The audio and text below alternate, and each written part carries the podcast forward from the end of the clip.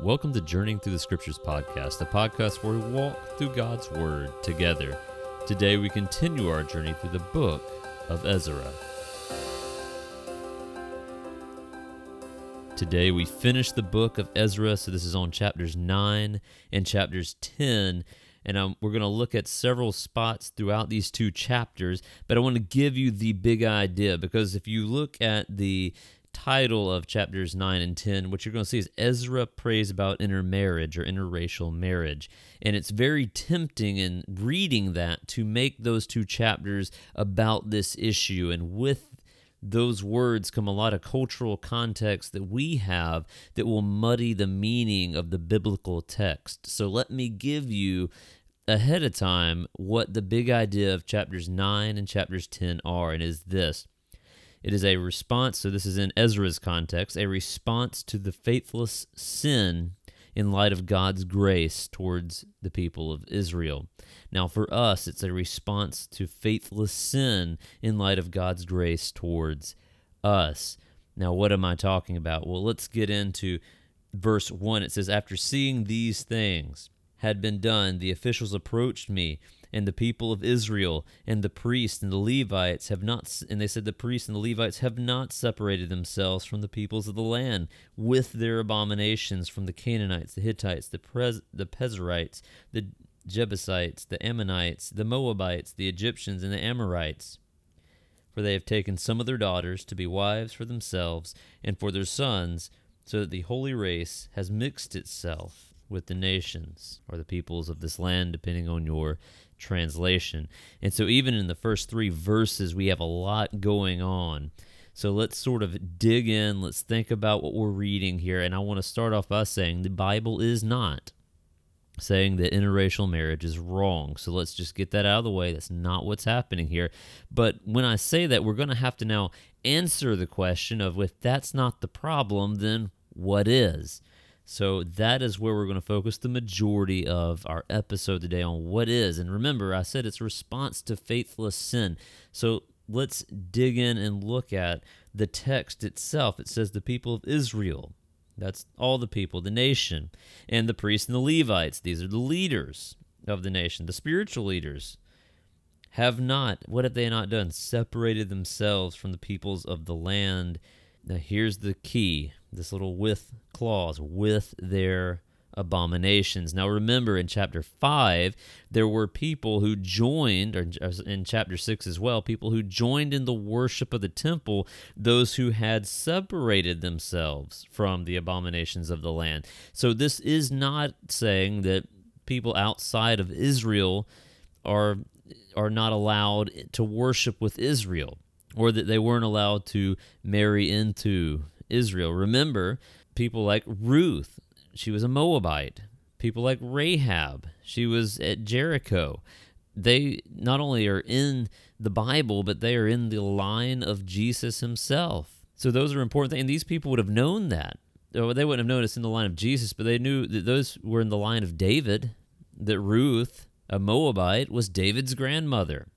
And they would have known this. So the issue wasn't that they were people of the lands, but they were people of the lands who had not separated themselves from their abominations, their religious practices.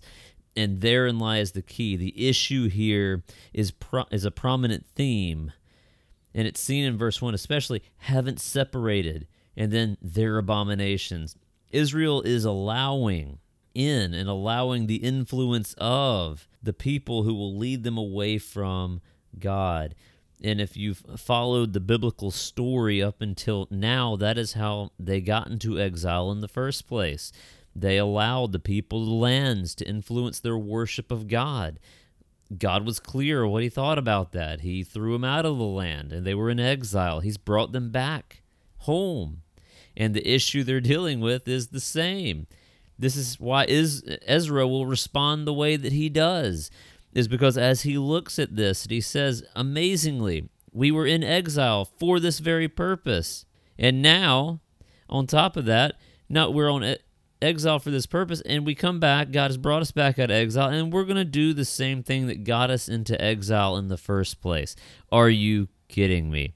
And see, there is the issue. This is the faithless act they have done, they have done as they were commanded not to do, and they allowed in what they shouldn't have.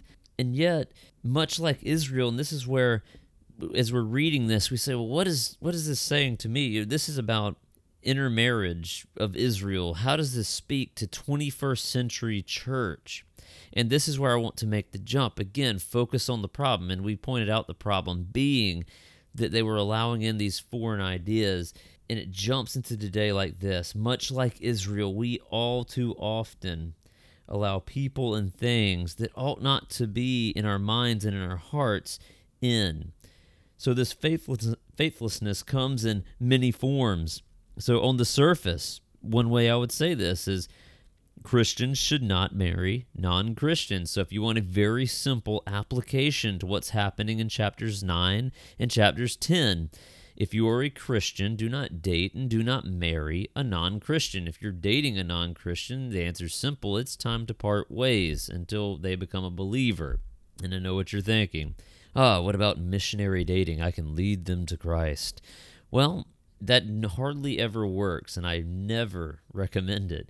However, yes, it has worked in the past. It, it, my grandfather is an example of that. When he married my grandmother, he was not a Christian. She drug him to church every Sunday. He became a Christian. He's been following Christ ever since. So it, it works, but I would never recommend it because more often than not, the Christian is pulled away from the faith and they enter into a terrible time of disobedience and rebellion to God. So on the surface application, if you're dating a non Christian, break up with them. Now, if you're married to a non Christian, it's a little more complicated because I'm not going to tell you to divorce them. Uh, and I know that in Ezra here, that's kind of what they do. I would not say that that is what the text is leading us to do in application. I think that is a special scenario, but it would mean that you have the hard work of leading your spouse to Christ and remaining faithful to God the whole way and it's going to be a rough ride, but it's it's something that you have to consider.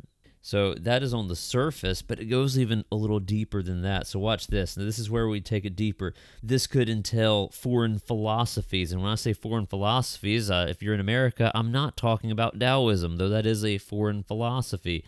I'm talking about any philosophy that is outside the biblical worldview. This is worldly philosophies. They're all foreign to us because we are the body of Christ, we are the kingdom of God. Anything outside of that is foreign. We, we allow foreign philosophies to seep in. We allow non biblical and unbiblical worldviews to inform us on a variety of topics. It seeps in through our media intake and it pervades our thought life. Now, the question is what do we do? How do we respond? Well, I think the answer comes in verse 3 here as we read Ezra's response. So let's read verse 3 of chapter 9. As soon as I heard this, that being the news that they are living in faithlessness or rebellion, I tore my garments and my cloak, and I pulled my hair from my head and my beard, and I sat appalled. And then all who trembled at the words of God of Israel because of the faithlessness of the returned exiles gathered around me while I sat appalled until the evening sacrifice. So, what did he do? He tore his clothes, he pulled his hair, and he pulled his beard, and he sat in ashes. Now, I am really thankful that is not how we mourn today because I have a beard and, and I don't want to pull it out. It that would hurt. But that is, if you're reading this and maybe you're reading that and thinking that's really odd. Well, for this time period, that was a way that you show a, a an extreme amount of grief. This is like falling on your face, crying or screaming. This is how they showed their disgust on something that was happening before God or their heartbrokenness before God. It involved tearing of the cloak, it involved putting ashes on the head, it involved pulling the hair and the beard. Like I said, I'm really glad that that's not the application. The application of this is don't pull your beard out every time you sin. Uh, but but watch watch how he responds, and this is important. Ezra's response to the faithlessness and the sin of the exiles must be our response, not a one for one, not a well pull your hair and sit in ashcloth kind of thing, but but watch this. It should be our response to our own sin. How did he respond? Uh, he responded not merely at, by saying, I'm sorry that this happened. Oh my goodness, my heart's broken. But a heart wrenching cry for mercy and forgiveness. Now look what he does. He pulls his hair, he pulls his beard, he tears his cloak, he sat in ashes.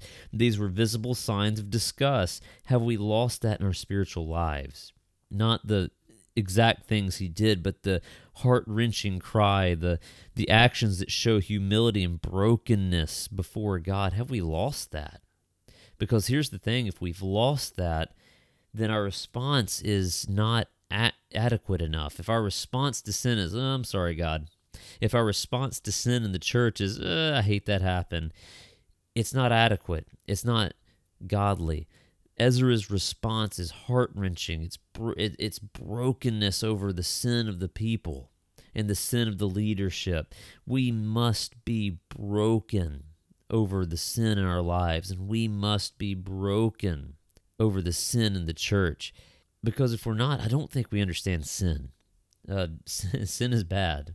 So let's quickly walk through the rest of this. Uh, Lamentations, we, we talked about that before Ezra. It, it's clear on this. He's actually in line with that. He's lamenting over the sin. We must lament over sin in our life as well. So fill the plea from Ezra. Ezra is now going to pray. And if we're grieving over our sin, a good place to start is in prayer to God because he listens. So so just listen to what he says here.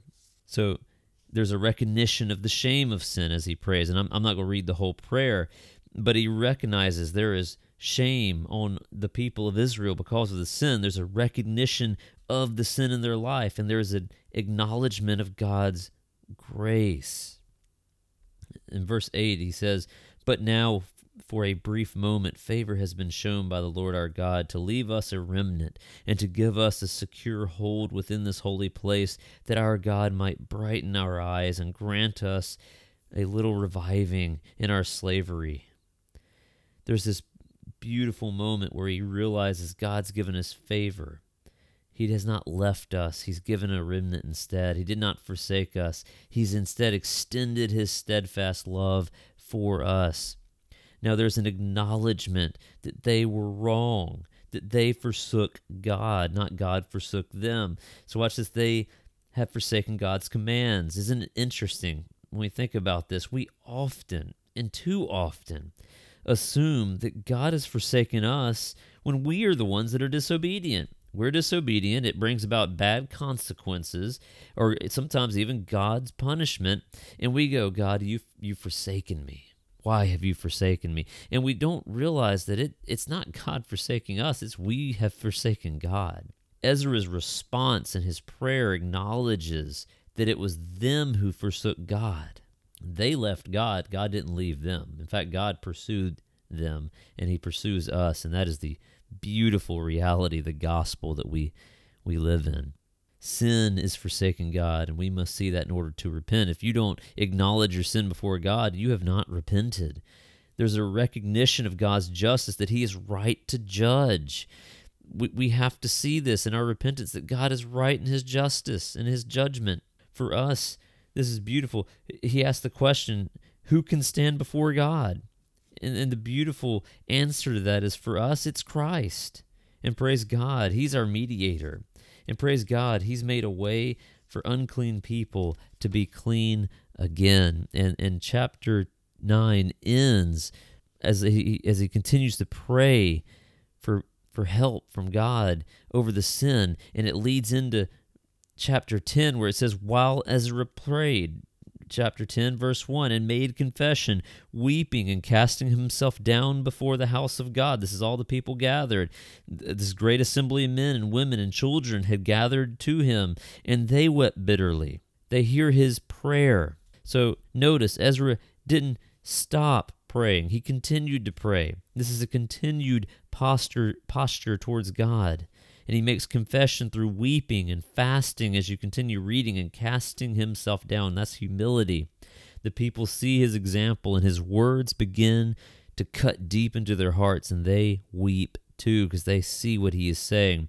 See how godly and humble leadership trickles down. A pastor who does not mourn over their sin or the sin of the church will not have a people who do that either. The pastor must lead as Ezra led, and the church must be broken as Ezra was broken. So in verse 4, as we look at it, the leaders now come alongside Ezra and they encourage him in this repentance, and he calls the nation to repent. And as chapter 10 closes, we have this list of names of people who have repented of the sin that they had done. Again, this was the marrying of the people who had not who had not separated themselves from their beliefs, their other religions, and they've brought them into the people of God. So as Ezra closes, it closes with repentance, and hope. And we should also have hope and be encouraged by these words. Though we have sinned, through God's patience and mercy and our repentance, we will remain and God's grace will flow over us. Ezra, as we close it, is a story of God's power. And I'm going to do one more episode in Ezra. It's going to be a bonus episode as we kind of recap the whole book. And I look forward to meeting you there next time.